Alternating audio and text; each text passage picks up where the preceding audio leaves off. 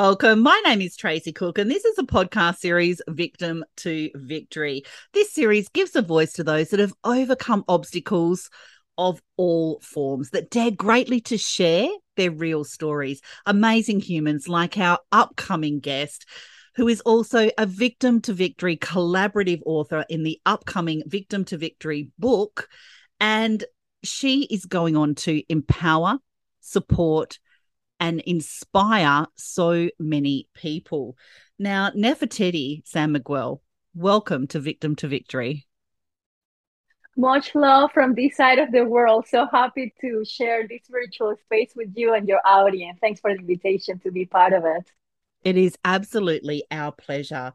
Now, you're a performer, you're a library, you do library presentations, you're teaching, and um, you you've got just such a presence about you. And we've been friends for quite a while. And I've seen your growth and your journey, and you're so authentic and you lead from your heart. And I just know how much you really dedicate your time and your effort and your your research into all of the projects that you actually do. And you make so many communities happy and you share your joy and you're just such a, a, a welcoming presence in the world. You're a visionary of tomorrow. So please connect with Nefertiti, like, share, comment, because she is the change in the world that we need to see. And where does your story start? I will say that the story started even before I was brought into this world because I was a wanted child. So I went off to a very wrong start. And I have to take it humorously now, but I'm sure I am not the only one in the mix. So you just have to make the best of it. I grew up in very challenging circumstances, surrounded by sociopaths, starting with my two parents they had a very charming way how to sell themselves as very respectable in society.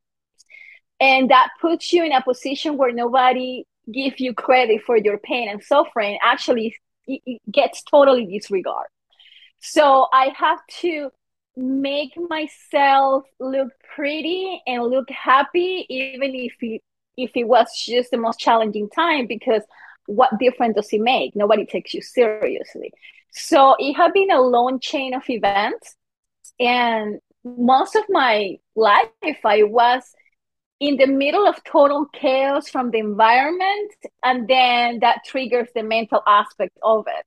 So it was just in recent years, thanks to embracing art and take a different approach to art, more as a therapeutic activity and intertwined with neuroscience that I found what I label as my holy grail. So now I'm preaching it, I'm bringing that gospel into the world, and I am out on a mission to share it with as many people as possible because if it works for me, I have all the strong faith that it can help many other people to actually become that version of them that you're going to be proud of and you can bring those changes that you want to see in the world yourself. So my mission is to deliver smiles and flower the world with my art because it's all related to floral design, Japanese style. So that's kind of the highlight. I love that. Now talk to um, me a little bit about art and neuroscience. How does that work together? Well, that's one thing that I'm taking upon myself to bring it out to the world because nobody's having that conversation. These days, we have a tendency that everything is isolated. You know, if you are here, you are not here. And nobody wants to take the time to bridge that gap and make it connect. And that's what I'm doing. So, for example, my most recent endeavors, it's really embracing the Ikebana art form, which is the Japanese soothing way to arrange flowers and create a more sane environment fostering for creativity conducive for mental health. So even when i was attending all those programs around formal ikebana training nobody talks about the therapeutic aspect of it or the neuroscience behind it. So i have been actually going on my own quest making my notes, making those bridges to come together and really stop the gap and then bring that out to the audience in a way that is digestible that nobody's thinking about it. So i advocate for art i advocate for neuroscience. I advocate also for mental health and family planning. Since i was a wanted child and i know what it is to carry that cross on your shoulder the entire life we need to stop the madness. I'm going to be a little bit of disruptive individual here. And we have to do better planning, not only for ourselves, but for society, because we don't need a bunch of unwanted child having all these grudges and mental issues. And then who's going to take care of that? They cannot even do it themselves. You know, it took me a long time for me to get my act together and step out of depression. And anybody who knows me, they will be like, ah, really? Oh, I wouldn't guess. I didn't know because I have to fake it so well. And that's one of the reasons why I became a performer. Like, okay, let's take it to a different level. Let me just hope somehow do what is called imagine reality, build up my own bubble in my own world so I don't totally lose it. And also, that's one of the reasons why I advocate for performing arts, because I believe that everybody should experience at least once to be on stage and have that presence, have full attention from the audience. It's a life changing experience. So that's kind of the highlight of how I put all that together. That for a lot of people, they are no correlated that is absolutely amazing that you can actually i mean art is so therapeutic anyway and performance is that real imaginary place like you said where you can be whatever you want to be and how when you were growing up if you don't mind me asking did you always know that you were meant for more though did you always feel like you were put here for a purpose it was questionable because i was questionable but kind of on the back of my mind after a certain age, I had to think that it became kind of a, a brand among the people who knew me because I felt like ET phone home. I, I didn't belong there. I was the outer space individual. And as things evolved, I was like, I am not living in this freaking country. I don't know how, I don't know when, but I'm out. And I was on a mission to search and make possible those options that it could take me abroad. And I knew from the time that I was in my early teens that I was going to be migrating to some place out there in the planet where I could not only find happiness, but be allowed to have it and keep it because being a wanted child, this is what happens. Everybody around you is going to dump their passive behavior on you, and nobody pays attention to that. So they will get out of their way to make you suffer. And they will do their best, even if the conditions are not right, to ruin it for you if you're having a good time. That's what I endure my entire life. So it was a mixture of like, I cannot provide for myself. I am stuck here, but as soon as I'm able, I don't know how, I don't know when, but I will manage something, you know, up above. It will have to send me the right resources for me to like gracefully exit out. And it took me multiple attempts, but here I am, you know, rocking my style, living in a beautiful country, having a dream life. And not only the dream life, but I am crafting daily a masterpiece out of my life. And mm. that's the reason what I say to people curate your environment. Think of your life like it's going to be displayed in a museum. You have to curate the environment.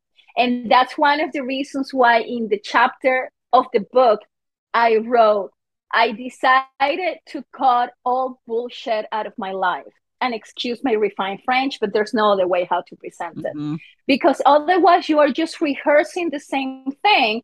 And it's scientifically proven by neuroscience that you can only hold one thing in your mind. So if you are just rehearsing all the passive aggressive behavior that you have to digest on the daily basis, you are cutting yourself short from evolving and becoming something greater than you are at a particular given moment. So that's kind of how I put all that into perspective. And I know it might be a lot to digest and let that sink. But if you can get even if just a fraction, I guarantee you your life is going to be so much better and richer. Oh, that is just so powerful and just wonderful practical advice for any kind of situations as well. Just that uh, grit to overcome and that grit to just, you know, want to be better and having the awareness around that, you know, if things don't change, things don't change and we can we can change at any time. Now, talk to me about your chapter was it therapeutic for you to to write? And what kind of takeaway would you like everybody to take away from your chapter inside the victim to victory book? The chapter and i'm going to take like a deep breath and let it out because when you put something in writing you become a published author. You own that. It's going out to the public. And there's no way to re- retrieve it, change the story, change the plot. It's out there to the public eye. And coming from a background that you hush hush everything, coming out of the closet and calling things out the way that it should be called out, it turns you upside down, inside out. And it took me quite some time to digest it and say I own it.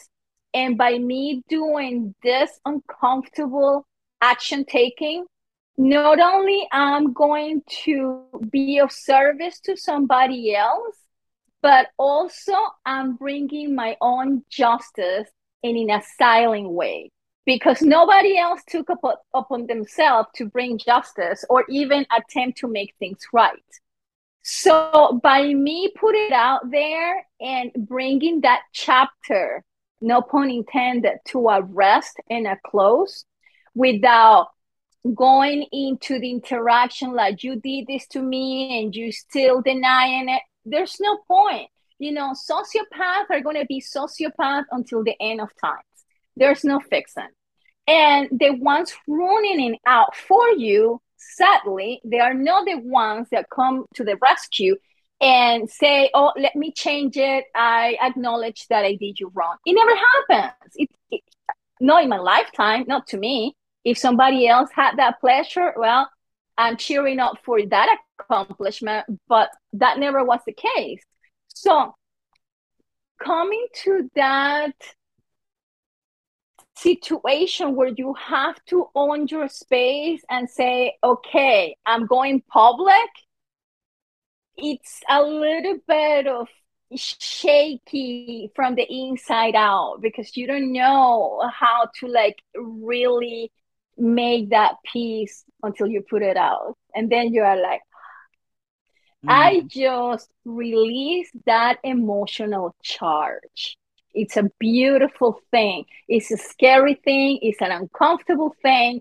It's almost unmanageable because you have all these thoughts taking over your brain. It's like a tsunami wave of mixed emotions. But you have to learn how to surf those tsunami waves. So I encourage anybody out there listening to this episode to make your own quest make the list of things that you need to put to rest and address them. Even if it's just one every six months a month a year whatever is suitable for you. Because there's a term called mental sludge in neuroscience and it's a thing. And it's a powerful thing that not too many people give the right credibility when you say, well, it's not so bad and I can manage, or I will suck it up, or I will put up with it, on the back of your brain, your mind, you are having this mess, this mental chaos that is just sinking you down and you are not even aware of it. So even if it's something as simple as telling somebody, I am not happy with the way you addressed this topic last week. That's one thing less for you to overload your brain. So I am also advocating for taking the deep breath, um, make the uncomfortable situation, even if it's just by writing a quick note and send it to somebody. You don't want to engage, you don't want the face to face confrontation, send a text. You know, whatever it takes, get the shot of espresso and send it. You know, go and wear yourself out after a run and send it. Whatever is going to get you pumped to just take care of one thing that they have been bugging the crap out of you, go and take care of it. And you're going to thank me later because you're going to start releasing all that mental sludge. And then you're going to have a space for creativity, for bringing out the best of you out to the world. So that's a little neuroscience hack for you. That is absolutely amazing, and um, we all need a little bit of neuroscience insights, don't we, to to propel us and make sense of why we do what we do. One hundred percent. And what kind of message would you like to leave the audience on? I will say never ever discount your talents, capacity, and capabilities. And I'm going to leave you with this as a personal practice that I want to share with you and encourage you to do. Whatever it's something small or big that makes you happy and you have a sense of accomplishment, write it down. At the end of the year, before you say farewell to that calendar year, make a review of all those and keep building up that confidence. So never stop trusting yourself. Don't doubt yourself because you are capable. You have more resources and more, more talents that you are ever aware of. So even if we haven't met in person, I am sending you love, appreciation, and encouragement, cheering up for all those accomplishments, whether small or big. And you can send me a note and let me know how you managed to find your own holy grail. So that's what I have to say before we gracefully come to a farewell. I think that is absolutely amazing. Thank you so much for giving us an insight into your story and being brave to share your story and all its vulnerability as well, Nefertiti. You are the visionary of tomorrow. You're very, very appreciated in the Victim to Victory community as well. And you can find the Victim to Victory podcast on YouTube, Apple, and Spotify. If you got value from today, and I know you did, then please subscribe and comment and share. Connect with Nefertiti if you want a visionary of tomorrow to help mentor you through your struggles and to make you see yourself in your inspiration as well. Thank you very much. And I'll leave you with a message of wear your story like a superhero cape and not an anchor. Thank you very much. We'll see you on the next episode.